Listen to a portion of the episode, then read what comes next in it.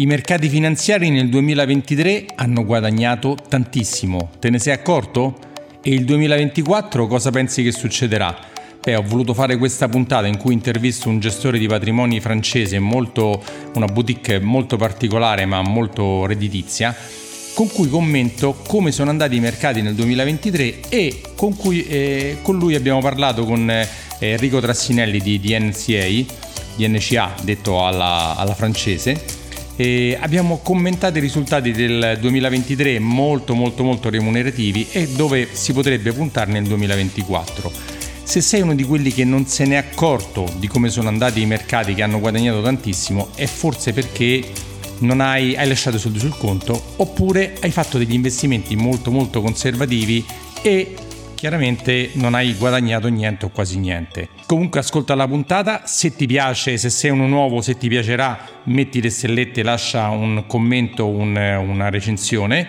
Se sei un vecchio ascoltatore, come dico sempre, mi raccomando, fatti sentire, scrivi qualcosa, dimmi se ti piace questo modo, queste puntate, queste interviste, oppure che cosa vorresti per le prossime, come fanno altri ascoltatori che mi eh, scrivono, mi scrivono sul mio canale Instagram, mi contattano via mail su info-alfonsoselva.it, mi chiedono una consulenza sul mio, eh, sul mio sito alfonsoselva.it e ricordati che questo, questo, quello che senti, l'audio, è comunque un video che puoi andare a vedere con delle slide che abbiamo usato per far vedere chiaramente i risultati dei vari mercati finanziari sul canale YouTube, sul mio canale YouTube Finanza Semplice di Alfonso Selva.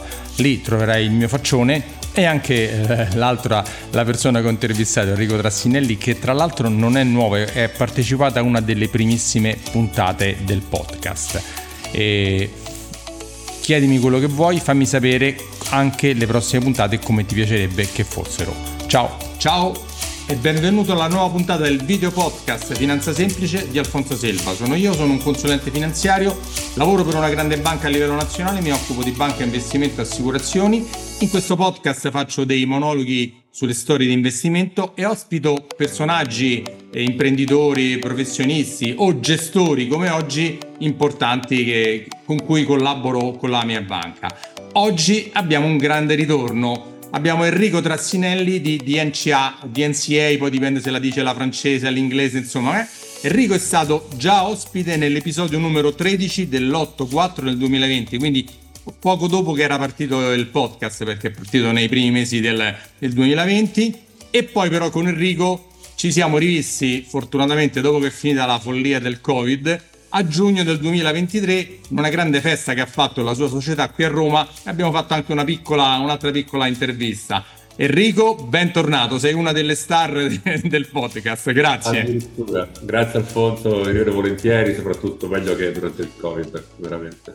Sicuramente sì, almeno ci si può rivedere di persona, stringersi la mano, fare una festa, è molto molto, è tutta un'altra cosa. Senti Enrico, velocemente puoi spiegare voi siete uno dei, qualche parola dico io, poi la siete uno dei pochi gestori di patrimoni europei, nel concreto francesi.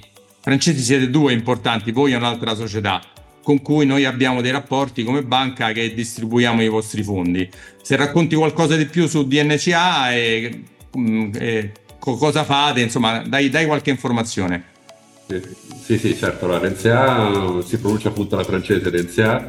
Noi siamo, abbiamo una sede a Parigi, Place Vendôme, quindi se qualcuno capita a Parigi eh, ci trovate facilmente, Place Vendôme 19, uffici prestigiosi.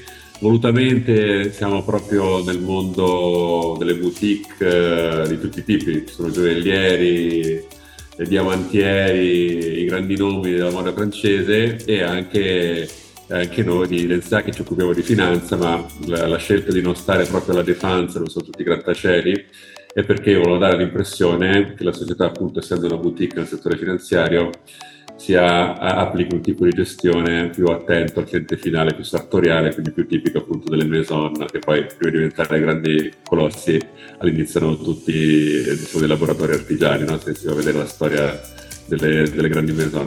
Quindi diciamo, la scelta di stare in Place Vendôme e non stare alla Defense in un mondo un pochino più personale non è, non è casuale. E siamo dentro un grande gruppo francese eh, però noi stessi come NCA gestiamo 30 miliardi di euro.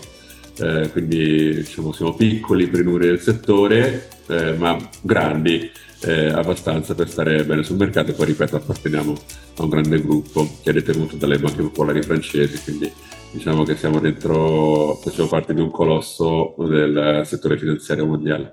Eh, la bella notizia è che il colosso, il colosso ci lascia in pace, cioè ci lascia gestire secondo diciamo, quello che hanno le idee dei fondatori, quindi una gestione sempre semplice, eh, che non disdegna l'investimento di, di vicinanza, è vero che ci piace, come dicevi tu giustamente, che è il nostro DNA investire in Europa perché conosciamo meglio, eh, ci troviamo meglio, perché non prendiamo rischi valutari. E, detto questo, i fondi sono venduti un po' ovunque, quindi diciamo per rispondere un po' anche alle esigenze del mercato, abbiamo diversificato gli investimenti per stile ma anche per geografia e siamo ormai da tanti anni anche fuori dall'Europa. Però ecco, il DNA giusto sempre ricordarlo. Eh, la cosa a cui non abbiamo aderito è che anche se siamo diciamo, nel regno della moda, quindi a Parigi, in Vendôme, non seguiamo molto le mode del settore asset management perché come tutti i settori poi eh, le mode sono belle, per carità, però poi diciamo, si possono portare a degli estremi sui mercati finanziari. Non ci piace, in particolare in questo settore eh, pensiamo a una gamma comunque compatta, sono poco più di 20 fondi, eh, abbiamo fatto la, la, corsa all'ennesimo tematico per cavalcare un tema di cui si sente parlare, l'abbiamo trasformato in un fondo ci piace sempre fare portafogli comunque diversificati. Quindi la morale è che oggi gestiamo fondi azionari mondiali, azionari emergenti, eh, obbligazionari di tutti i tipi, però sempre con un approccio semplice e focalizzato e non vogliamo far esplodere troppo il numero, il numero di fondi perché poi dopo si perde leggibilità e semplicità e non vogliamo. Infatti la cosa che apprezzo molto vostra e di altri gestori come voi è che eh, chiaramente i più grandi sono gli americani, però come sappiamo sono molto molto focalizzati sull'America e quindi quando vai a comprare un fondo dei, dei grandi gestori americani ti ritrovi che l'80-90% è distribuito solo lì, il resto del mondo quasi non lo guardano. Mentre invece secondo me eh, non bisogna né pensare solo a casa propria, cioè all'Italia piccoletta o alla Francia, che comunque è sempre piccola, anche se voi siete francesi e più grandi di noi, ma comunque bisogna diversificare fra eh, dei mercati e altri mercati. Quindi gli americani non guardano quasi per niente all'Europa e avere dei gestori che, europei che selezionano delle eccellenze, perché ce l'abbiamo in Europa, secondo me è una buona diversificazione. E poi ecco, voi siete, come detto giustamente, cose semplici, basilari, che non hanno dentro chissà quali grandi cose strane da, da, da, da usare che possono fare danni molte volte potenzialmente, quindi cose semplici secondo me sono sempre quelle, quelle che riescono meglio. Io, io, la vedo così, poi ognuno ha la sua idea, ecco. Questa no, è la cosa. Se abbiamo visto qualche incidente di percorso nel settore finanziario è dovuto proprio all'utilizzo di, di prodotti complessi. Eh, noi ci piace analizzare le società, eh, vedere i loro bilanci e vedere se i titoli che hanno in borsa, azioni obbligazionari, lasciano un margine per fare una performance successiva all'investimento. Tutto lì. Quindi eh, la cosa il lavoro vostro. È il lavoro vostro. Sì. Sembra una banalità, ma faccio bene a ripeterlo perché spesso si tende sempre a cercare queste, sai, la garanzia, la sicurezza. In realtà è ovvio, no? come tutto il settore capitalistico, magari chi fa impresa di quelli che ci ascoltano sa che è solo la presa di rischio che porta un rendimento e questa cosa non va mai dimenticata, anche nei mercati finanziari è così. Però ecco, con i portafogli diversificati, con consulenti professionisti, eh, usando dei fondi di investimento, i rischi di fare degli errori gravi sul portafoglio sono veramente molto molto molto bassi, sono veramente veri. D'accordissimo. Senti, visto che stiamo parlando di portafogli e che Comunque sì, è vero che il, bisogna vedere il totale del, del, cliente a 360 gradi, bisogna eh, darsi un obiettivo, bisogna darsi degli anni, però è uso fare comunque ogni anno, un, e lo fanno tutti, lo facciamo tutti quanti, un po' un resoconto di come sono andati, come si fa quando gli anni vanno molto male, che fanno strombazzano no? I, i TG, le radio, i giornali, ah perso questo, quell'altro, bisogna anche sottolineare gli anni che vanno invece molto bene, perché sennò nella mente delle persone rimangono solo gli anni negativi, invece bisogna sottolineare, secondo me, anche molto gli anni positivi, che poi alla fine se vai a fare un conto sono più quelli positivi che quelli negativi, perché poi negli anni altrimenti le cose non crescerebbero. Se, se fossero il contrario, se fossero più quelli negativi, nessuno investirebbe più niente. E io, ecco, con te volevo fare un attimo il punto sul 2023, che è stato un anno ottimo, nonostante eh, tutte le previsioni di inizio anno che lo davano come un anno tremendo invece è stato un anno ottimo. E quindi da bravo gestore che tu sei volevo che mi aiutavi a spiegare un po' come è andato il 2023 in tutte le varie asset class come diciamo cioè le varie azioni, obbligazioni, oro, diamanti, bitcoin e tutto quello che ce n'è. Vai a te la parola. Grazie allora aspetta che riusciamo se riusciamo magari proviamo a condividere lo schermo e? magari, eh, eh, più chiaro adesso in qualche secondo sì. dovrebbe condividersi. Ecco, mettila a tutto schermo. Per chi poi sentirà solo il podcast, chiaramente adesso diremo le varie cifre, però se volete potete andare a vedere questo video sul canale YouTube Finanza Semplice di Alfonso Selva e troverete questa slide in cui si vede chiaramente un po' le varie, le varie i, i, vari rendimenti di come sono andati, di come è andato l'anno passato. Allora sì, allora fai bene a ricordare che bisogna sottolineare quando gli anni sono positivi, perché è un classico errore di finanza comportamentale, no? E, esatto. E, ma non c'è nulla di male, è connaturato nella natura umana, quindi nessuno scandalo, però si tendono a scartare le buone notizie e focalizzarsi sulle cattive notizie. Questo vale sempre, in particolare appunto su, su, su un aspetto come quello del, della gestione del proprio risparmio che colpisce proprio le, ovviamente anche le emozioni del risparmiatore, no? E quindi eh, diciamo è vero che è stato un anno che mentre vivevamo mh, facevamo fatica a essere contenti, però se andiamo a vedere adesso che è passato il 2023 eh, i numeri alla mano si vede che eh, i principali indici, guardiamo le, le due ultime due colonne, diciamo la penultima, eh, vedete che eh, anche cromaticamente i principali indici azionari, questi sono azionari, eh, dei mercati mondiali, americani, europei, e asiatici, con una grossa eccezione, sono tutti positivi. Ma positivi di tanto, vedete quante performance in doppie cifre ci sono state, eh, tra cui l'Italia.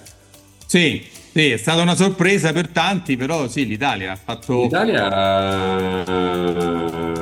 aiutata dai venti favorevoli di Ferrari, Leonardo, alcune banche, alla fine ha fatto 28%, ha fatto più dell'S&P 500 che è uno degli indici principali del mercato degli Stati Uniti. Senti, li, li vogliamo leggere un attimo, dare due numeri molto velocemente? Sì, li, leggiamo, li leggiamo. Allora, diciamo, gli Stati Uniti, eh, indici, l'indice diciamo, più equilibrato, mm, che è l'S&P 500, ha fatto più 24% sull'anno solare 2023, il Nasdaq ha fatto più 43-42. Il Nasdaq, ricordiamo, è l'indice dove si concentrano la maggior parte dei titoli tecnologici. Perché ha fatto il doppio degli altri? Perché il 2023 sarà ricordato come l'anno in cui è esplosa la moda, prima che tra di noi sui mercati finanziari, come spesso succede, dell'intelligenza artificiale. Cioè, pochi di noi sanno e ancora meno usano attivamente l'intelligenza artificiale, ma come spesso diciamo, come spieghiamo come funzionano i mercati, i mercati finanziari si portano avanti qualche anno prima che effettivamente la rivoluzione esista, basta ricordare su internet, noi i mercati hanno fatto salire i titoli internet dieci anni prima che internet fosse da noi e così con i telefoni l'ha fatti salire dieci anni prima che i telefoni come li abbiamo adesso fossero veramente così utili come promettevano, è uguale all'intelligenza artificiale oppure magari la transizione sulle energie rinnovabili. E, quindi ovviamente eh, l'indice che ha, la concentrazione maggiore di questi titoli legati a questo tema che è esploso con l'intelligenza artificiale, che è appunto il Nasdaq, è andato molto bene, con una grossa concentrazione della performance tra pochi titoli. No? titoli leader che conosciamo tutti. I famosi sette, i famosi, I sette. sette. Ormai li chiamiamo in tutti i modi, però questi sette hanno fatto gran parte della performance. Eh, bene perché ce l'aveva, bene perché aveva quell'indice lì, però comunque secondo me magari lo diremo dopo Alfonso, però è anche il caso di iniziare a diversificare, perché sono titoli unici, hanno voluto della loro unicità, tutti li capiamo, tutti li conosciamo, ma in borsa c'è dell'altro da comprare di qualità, Sono, ci sono sette titoli di qualità ad alta crescita in tutto il mondo, quindi diciamo, poi il primo punto è diversificarlo. Poi vedete che comunque anche l'Europa è, è andata bene, eh, ah, diciamo che una buona parte della performance è stata fatta anche negli ultimi due mesi, quando il mercato ha capito che le banche centrali non, avrebbero più alzato i tassi, quando l'inflazione stava scendendo, il prezzo del petrolio è sceso durante l'anno, il mercato si è tranquillizzato e ha fatto un novembre-dicembre sia sulla tazionaria che sull'obbligazionaria spettacolare, infatti anche l'Europa, eh, l'indice generale europeo, l'Eurostat 50 ha chiuso a più 19, eh, l'Inghilterra che è un mercato difensivo, molto difensivo, è rimasto indietro, comunque positivo sotto il 4%, la Francia più 16, la Germania più 20, la Spagna più 22 e l'Italia, come dicevamo, appunto regina d'Europa perché 28%. Eh, e quindi diciamo non sembra che i mercati finanziari, numeri alla mano, percepiscono un rischio un paese particolarmente Enrico, elevato. prima che vai avanti, volevo sottolineare una cosa che hai detto che sembra poco importante, ma secondo me è molto importante che i mercati hanno fatto la maggior parte della performance negli ultimi due mesi dell'anno. Quindi sempre quel discorso di rimanere sempre investiti, di non cercare di fare market timing, di eh, non pensare di abbandonare perché i dieci mesi precedenti erano stati poco significativi, poco remunerativi e quindi chi ha pensato adesso aspetto perché tanto poi vediamo cioè, chiunque abbia fatto questo ragionamento è come al solito rimasto fregato, rimasto indietro. Non so se, se sei d'accordo con me, ma le persone che cercano di anticipare o di prevedere, cioè le previsioni le fanno solo i maghi con la sfera di cristallo. Eh, le performance si fanno rimanendo investiti, diversificando, come hai detto te, quindi non avendo nell'ansia, oddio, oddio, oddio, oddio, sono dieci mesi che i mercati scendono dopo il 2022 che è stato lo sappiamo tutti, il 2022 è stato un anno tremendo per tantissime ragioni, abbiamo già detto, ma bisogna essere tranquilli, aspettare perché in due mesi ha fatto il rendimento dei 12 mesi precedenti, dei 10 mesi precedenti. Ecco, questo la volevo, volevo mettere un attimo il puntino su lei perché molti hanno la fretta, la paura, il, il pensiero che loro sanno prima quando rientrare, non lo sa nessuno, non so se sei d'accordo. Eh. No, no, no, no, basta confrontare le previsioni degli esperti anche Alfonso, non c'è bisogno di andare molto lontano, confrontare quello che dicono il 10 gennaio con quello che è successo al 31-12, quindi no, no, è scientificamente dimostrato, diciamo che il settore ha prodotto talmente tanta evidenze grafiche sul fatto che non spostare mai il portafoglio nel lungo termine, ma anche già nel medio termine sia la scelta migliore eh, come la scelta migliore è comunque spesso quella di non aver paura dell'investimento azionario, no? dove una certa stampa lo vuole far passare come rischioso.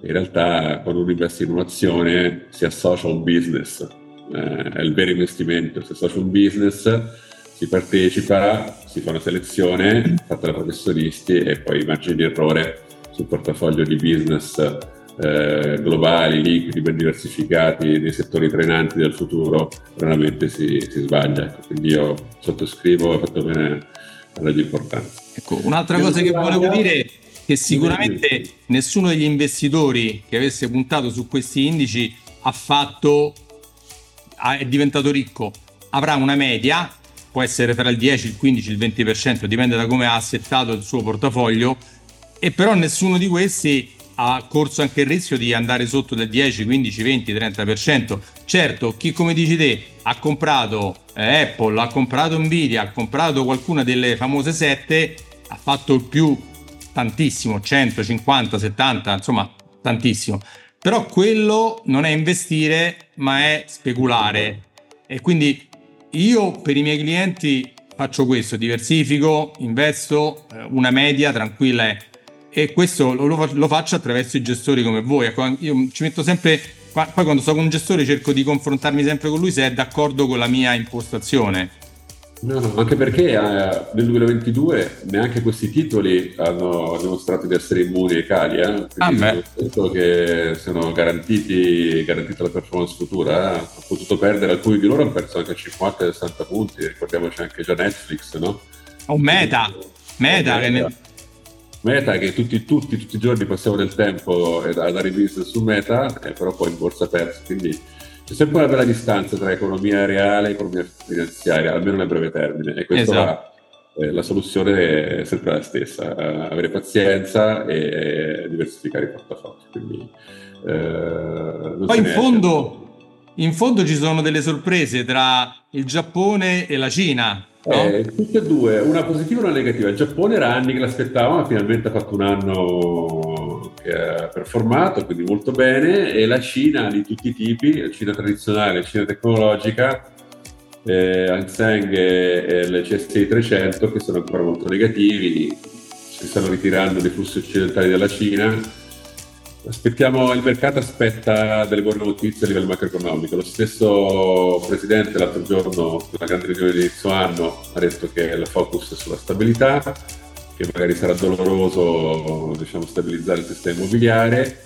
Quindi si è fatto trovare, ha dato diciamo, una, un quadro realistico, ma il mercato si aspettava ben di più, si aspettava stimoli eh, e quindi diciamo, ci sarà ancora un pochino da aspettare, credo. Prima o poi arriverà il recupero, eh? prima o poi ah, arriverà il recupero. Eh, quello, non, non ci sono dubbi perché comunque la Cina è troppo integrata nel sistema economico mondiale eh, a industrie chiave che servono a quello che dobbiamo fare nel futuro, a energie rinnovabili, semiconduttori, quindi tutto ciò che serve per, per capire, per dare business alle aziende che daranno forma al nostro futuro, eh, dalla Cina bisogna passare.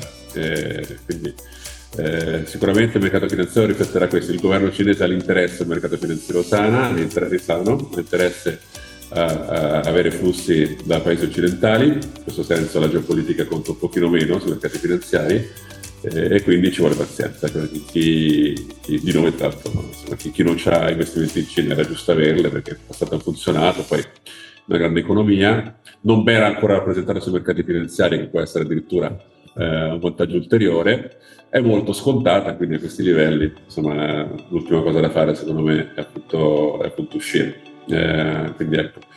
Eh, vediamo cosa, cosa, succederà. Ecco, quindi questa è un po' la panoramica sui mercati azionari, quindi c'è da stare contenti. Vediamo poi come affrontare il 2024, perché dopo questi bei numeri la domanda successiva è come, come ci orientiamo nel 24, giusto? Sì, volevo, sì, volevo farti anche, qua non l'hai, non l'hai messo, non so se ce l'hai, eh, come sono andati invece la parte obbligazionaria e monetaria dei mercati? Perché no, obbligazionaria no, però hai fatto bene a dirlo, obbligazionaria è andata più o meno laterale in realtà eh, fino verso fino ottobre, mm, hanno fatto più o meno la cedola i mercati obbligazionari fino per i primi 9-10 mesi. Dopodiché, poi, perché comunque le banche centrali si parlava sempre di aumento tassi, ricordiamo che le obbligazioni, se sale il rendimento scende il prezzo, eh, e quindi insomma era, c'era, c'erano molte incertezze legate al percorso dei tassi, in particolare legato appunto alla, alla Fed americana che è un po' la guida. Eh, dopodiché poi alcuni dati di inflazione più tranquilli del previsto hanno convinto i banchieri centrali a fermarsi, ha convinto il mercato che la, che la Fed si sarebbe fermata, come poi in effetti è stato, eh, nel percorso dell'aumento dei tassi per continuare l'inflazione quindi i mercati azionari e obbligazionari, adesso parliamo di quelli obbligazionari, hanno festeggiato e hanno fatto alla fine una buona performance. Guarda, io i dati ce li abbiamo, eh, già solo nell'area euro per restare vicino a noi, un portafoglio fatto di obbligazioni di titoli di Stato europei avrebbe fatto più 7% quest'anno, ha fatto più 7%, un portafoglio di obbligazioni corporate, quindi emesse d'azienda, con una media di investment grade, quindi di alta qualità avrebbe fatto più 8, e una media eh, dei portafogli a yield, quindi speculativi, però comunque sempre in società eh, con business validi avrebbe fatto più 12%. Quindi eh, la domanda da farsi, Alfonso, è se la performance dei mercati obbligazionari fatta quasi tutta negli ultimi due mesi non sia già la performance dell'intero anno 2024 sui mercati obbligazionari. Eh, questa dipenderà moltissimo da, dai tagli che faranno le, le, banche centrali, quello chi lo sa e chi se sa, l'hanno già scontata. E se l'hanno già scontata. Nelle, nelle, nelle, nelle, curve, come si dice in gergo tecnico, c'è già scritto che un punto e mezzo, in alcuni casi quasi due, eh, sono già scontati. Quindi per fare di più di così bisogna che il mercato tagli, che le, le banche centrali taglino tra un punto e mezzo e due oltre un punto e mezzo e due, perché fino a un punto e mezzo e due la performance è stata fatta. Quindi eh, diciamo, buona, questa è la cattiva notizia, tra virgolette. La buona notizia è che comunque il reddito fisso è reddito fisso e i tassi non sono più quelli di tre anni fa e facendo un portafoglio diversificato di obbligazioni europee, mondiali, ma soprattutto sull'obbligazionario suggerisco sempre di non, correre, di non aggiungere il rischio valuta perché l'investimento obbligazionario deve essere stabilizzante. E le valute, anche quelle come tutto, ma in particolare le valute sono difficilmente prevedibili, Quindi un bel portafoglio in euro di obbligazioni corporate queste da aziende molto sane che ci porta tra il 4 e il 6% facendolo ben diversificato è un 4,6 che probabilmente per la casa, quindi eh, diciamo possiamo approfittare di questo rendimento cedolare e poi se vedremo se avremo anche un regalo in conto capitale non venga, però ecco mh, mm, mi fa essere un po' più cauto questo, questa grande performance fatta in questi ultimi due mesi eh, perché il mercato ha avuto una reazione quasi tecnica eccessiva, hanno ricoperto alcune posizioni, eh, molti sono lanciati sull'obbligazionario anche istituzionali nella paura di perdersi un grosso rally, no? però sono arrivati in ritardo, hanno fatto tutto insieme e quindi abbiamo visto performance spettacolari fatti soltanto due mesi. Quindi, come sempre, bisogna diffidare dei periodi che seguono performance spettacolari, questo vale sempre, eh, rimanere investiti, rimanere diversificati e, ripeto, sull'obbligazionario affidarsi a dei buoni gestori che facciano una buona selezione di titoli di le obbligazioni corporate devono essere aziende sane, ben diversificato e i tassi sono quelli che il 2022 con dolore ci hanno regalato, ripeto, quindi ora eh, prendere il 5 sui mercati obbligazionari eh, sì, è, è, fattibile, quindi dobbiamo accontentarci. Senti Enrico, prima di andare avanti ti volevo fare un piccolo inciso che se avessimo guardato questo specchietto a inizio 2023 sarebbe stato tutto rosso, rosso, rosso, rosso da, da, tutte le parti, rosso quasi totale, salvo forse era la, la parte de, mm, eh, delle materie prime, l'unica che, che era salita, sì, mi sembra di ricordarmi, sì, no? Sì, sì. Quindi, quindi ecco, quello che voglio rimarcare è che non bisogna guardare né entusiasmarsi perché il 2023 è stato eccezionale, quindi dire metto tutto sulla borsa, né quando eh, va giù fare il contrario e dire levo tutto e metto tutto sul conto corrente. Quindi un investimento va visto negli anni. Poi ti volevo fare due domande, una normale appunto e una provocatoria. Quella normale è ma la parte invece è alternativa, cioè alternativa eh, che non abbiamo visto qua, cioè le materie prime e l'oro, come sono andate? Hai qualche dato su questo? Uh, no, in realtà no. Uh, sono andate abbastanza bene, soprattutto la parte dell'oro, però eh, sono investimenti, l'oro è un investimento, è un mercato dominato da mh, mm, pochi grandissimi compratori e venditori, è un mercato speculativo. L'oro non porta un rendimento, No, non stacca cedole, non fa niente, non c'è nulla. Contrariamente alle azioni che staccano i dividendi e contrariamente alle obbligazioni che staccano le cedole, è un mercato che si regge sulla speculazione, perché questa è dell'avversione al rischio che c'è sul mercato da parte di questi grandi player.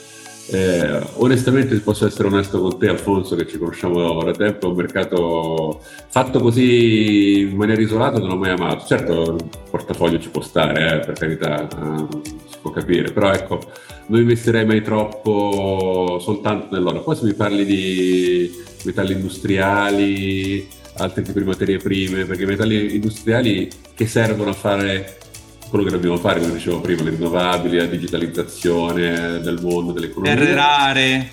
Terre rare assolutamente, lì sì, davvero tra poco, tra poco arriveremo con un fondo di cui potrò parlarvi, eh, che proprio investe in metalli, in metalli industriali, facendo la leva sul fatto che quei metalli industriali sono scarsi e la domanda di questi metalli industriali invece è altissima. Quindi ovviamente quando c'è questo squilibrio tra scarsità di offerta e grande domanda, di solito i prezzi aumentano, quindi aumenteranno le solite tipologia di trend che vediamo sui mercati finanziari, quindi non in linea retta, questo sicuramente, ma è un trend a cui associarsi. Quindi se mi parli di un portafoglio diversificato in materie prime, magari compreso anche l'oro, eh, per carità che comunque rimane una grandezza anti-inflazione, per carità ci sta. Però ecco, diciamo, se mi parli di materie prime vedo bene eh, i metalli industriali, li vedo addirittura più prevedibili, diciamo così, rispetto a oro e petrolio, ecco, per essere più chiaro. E poi un'altra, quella provocatoria che penso già mi, come mi risponderai, però te la voglio fare lo stesso perché voglio iniziarla a fare questa Il Bitcoin mm. ah, o guarda. comunque le criptovalute, come sì, li ponete? Che ne pensi? Anche perché qua non c'è, ma ha fatto più del 150%. No, no, no, assolutamente. No, no, assolutamente, ho visto, abbiamo visto, ma ti torno all'inizio, guarda, ti ricordi all'inizio che ho detto che siamo lontani dalla finanza complessa, eh, Plus Van Dom, che non siamo la defensa? Sì, sì. Tutte queste cose le lasciamo fuori eh, non investiamo in ciò che non capiamo bene. Eh, è difficile, mentre in un'azienda posso dirti vita, morte e miracoli del loro business, conoscevo i manager, andare a mettere quantità eccessive rispetto a un portafoglio sulla criptovaluta non ci sembra il caso. Noi abbiamo 0 euro investito ovviamente in criptovalute, 0, 0 neanche proprio 10 centesimi. Eh, non ci piacciono perché non le capiamo fino in fondo e, e questo è il dia della performance. Eh. Sì, sì, sì, ma per sapere Sai, io penso sempre che a parte le, le, grandi aziende americane, le grandi banche, le grandi istituzioni lo stanno ormai adottando, lo sai, questo lo sai meglio di me, no? E stanno eh, proponendo no, lo spot. Assolutamente no, è entrato nel sistema finanziario, ma questo già da anni. Eh, ci sono desk eh, criptovalute dappertutto, assolutamente no, ormai è stabilizzato l'ingresso nei mercati finanziari, questo è sicuro.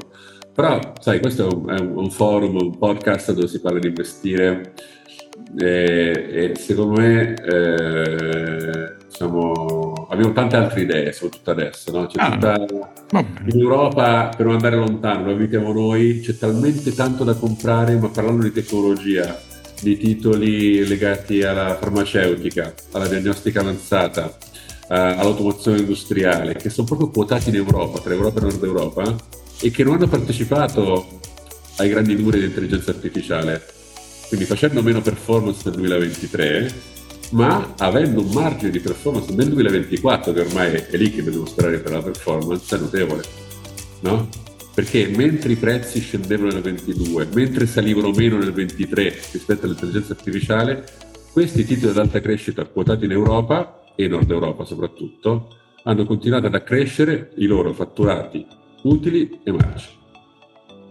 E i prezzi non hanno eh, riflesso questo miglioramento dei loro conti. Quindi se mi chiedi un'opportunità nel 2024... Infatti era... Sarebbe stata la domanda successiva. Ecco, Ci traghettiamo, perché... vi faccio anche vedere. Esatto. Vedere, vedete che lo schermo è diviso in tre. Partiamo da destra, un po' come gli arabi, diciamo, scriviamo da destra, eh, rifugio, i titoli europei, growth. Parlato di rifugio, quando, quando, si parla di rifugio si pensa magari più all'oro, all'obbligazionario, in realtà eh, questi titoli hanno talmente tanta qualità, talmente siamo certi del loro percorso di utili perché lavorano appunto nei settori trainanti, sicurezza informatica, automazione industriale, ripeto, semiconduttori, diagnostica, eccetera, eccetera, e, e, e, i prezzi, grazie al fatto che il mercato prima è sceso 22, poi è salito ma solo pochi titoli legati a un altro tema, e il margine c'è ancora. E quindi, e quindi lì i tassi sono stabilizzati, che hanno ritardato diciamo, eh, la crescita in borsa del 2023 hanno un po' ostacolato, i tassi sono stabilizzati, si parlerà addirittura di, di taglio tassi nel 2024 e, e, quindi c'è tutto per questi attivi a lunga durata eh, di performance. Ok, invece, eh, quindi abbiamo detto di rifugiarsi in questi titoli europei in alta crescita che investono nei settori tecnologici del futuro, che ripeto non sono quotati soltanto negli Stati Uniti. Seconda cosa, sempre parlando di azionario e per la buona gestione di un post rispetto a un anno che il mercato azionario come è stato visto è stato molto buono, oltre a investire dove c'è ancora margine, investiamo anche in titoli azionari europei che pagano dividendi elevati. Allora, è importante ricordare sempre che i manager delle società europee hanno una tradizione di stacco dividendo, quindi di restrizione di valore agli azionisti molto più importante rispetto uh, alle loro controparti americane. Eh, in Europa c'è tanti titoli, anche ad alta crescita, che pagano dividendi, non pagano dividendi come magari una banca, una società energetica, no? che hanno flussi di cassa diciamo, stabili eh, da tanti anni, sono titoli in crescita, ma ormai è una crescita a fase matura per cui inizia a staccare dividendi. Quindi abbiamo tante idee anche in, America, in, in Europa su titoli che staccano regolarmente dividendo e ricordiamoci sempre che dividendo Alfonso è alla fine già su 5 anni il 60% del rendimento totale dell'investimento azionario. Quindi un motivo in più per aspettare, investire e stare tranquilli, perché comunque il 60% viene a casa praticamente gratis, ok? Poi diciamo, la parte di, legata alla performance capital gain è come si vede rispetto allo stacco del dividendo minoritaria addirittura quindi doppio motivo per stare tranquilli. Quindi queste se mi dici due risposte secche come affrontare il 2024 lato azionario, titoli azionari europei ad alto dividendo e titoli azionari europei grow perché appunto lì avevamo ancora un margine per salire.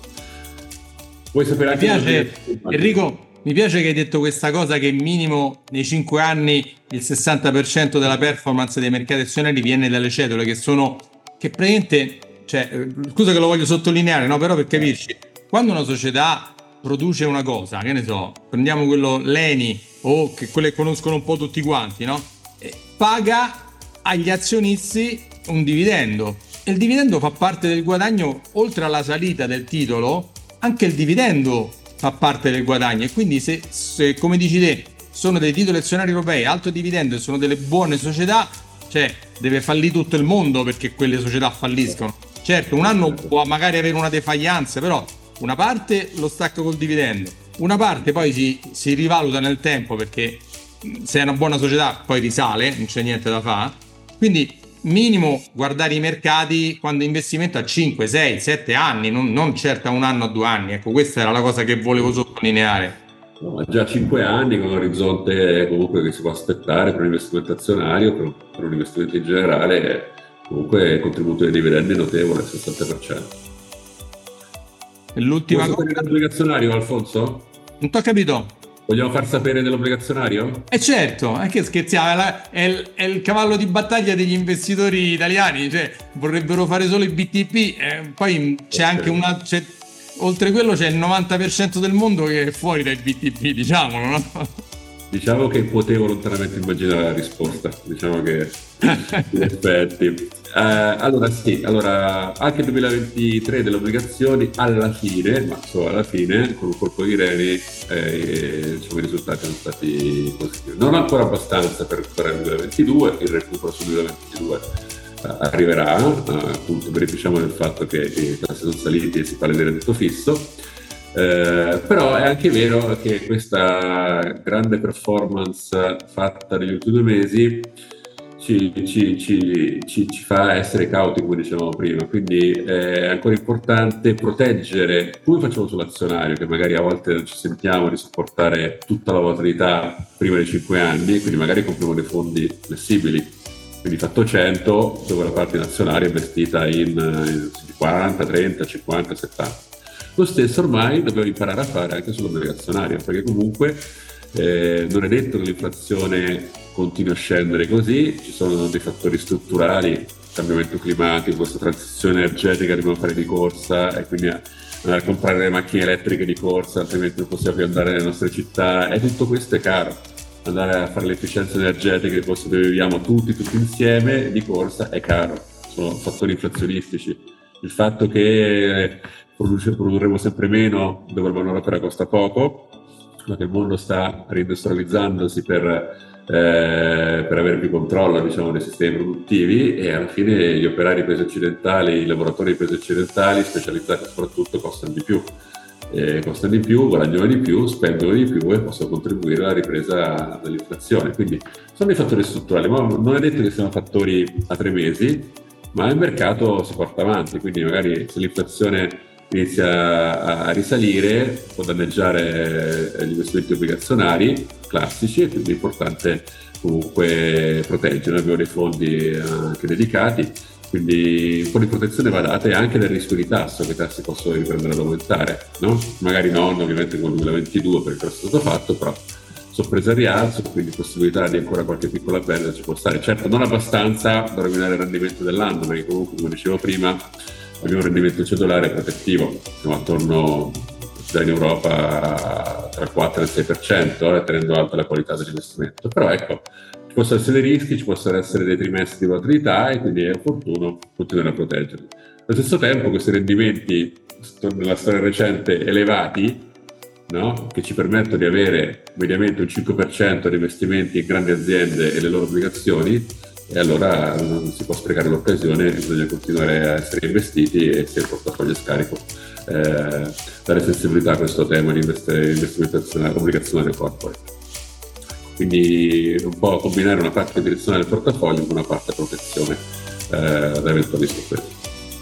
Senti, qualcosa hai già detto di NCA, qual è la sua specializzazione, cioè in cosa siete super bravi, appunto in cosa volete concentrarvi? E dove diresti a eh, un, un, un, investitore in cui voi siete bravi, quindi rivolgetevi a noi se volete andare in questo settore?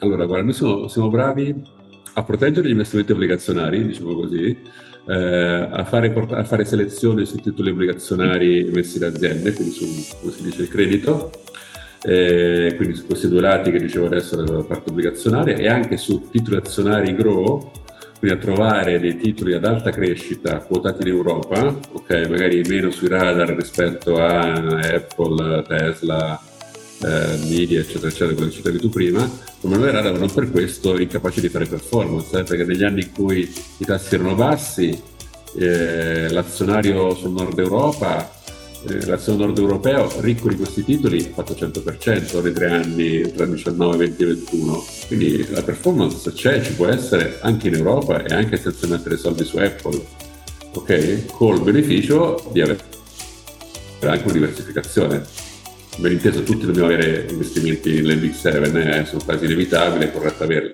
però è altrettanto corretto diversificarli, sapendo che non si fa una scelta di serie B, a volte si vede la diversificazione come un un sacrificio dal tema caldo, in realtà è tutt'altro che un sacrificio perché i numeri in doppia e tripla cifra nel passato sono venuti anche da questo tipo di titoli, quindi nazionali europei ad alta crescita.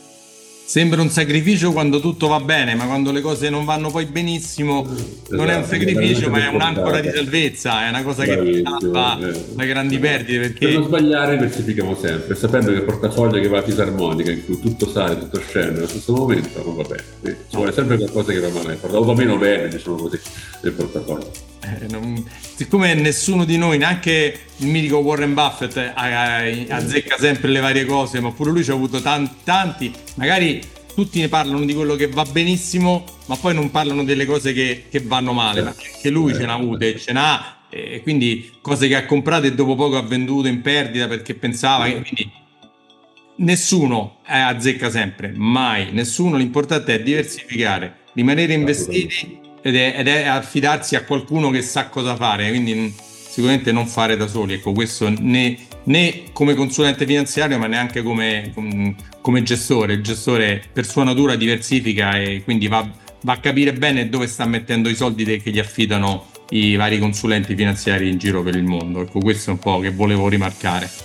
Senti, ti ho chiesto di tutto, non so se c'è qualcosa che vuoi dire prima di salutarci. No, no, nulla, ripetere quello che hai detto tu, appunto, il 23 è andato bene, continuiamo a investire, non disegniamo l'azionario, eh, pazienza sull'obbligazionario, recupereremo tutto quello che è stato fatto nel 2022 di negativo, eh, eh, non dimenticarsi dell'Europa e non dimenticarsi del fatto che per fortuna eh, la, l'area euro che ci mette una bella croce su un altro fattore di incertezza che è appunto la valuta. Eh sì, perché non dimentichiamo che è vero che sull'America può dare delle soddisfazioni, ma c'è sempre il cambio euro-dollaro. Quindi quello che per l'americano, investendo in dollari, è tutto preciso, pulito, per noi il cambio può dare una mano o può dare, magari se, se la borsa ha fatto più 10, ma il dollaro ha perso il 10 con l'euro, hai fatto 0, ecco per semplificare la cosa. Quindi eh, anche questo è da tenere presente. L'Europa non è, non è da, da buttare via, sicuramente no. Senti Enrico, grazie ancora, grazie di aver partecipato, tanto noi ci sentiamo sempre per i nostri confronti su, sulle varie cose che pensi che siano positive dove andare a vedere i vari fondi che avete.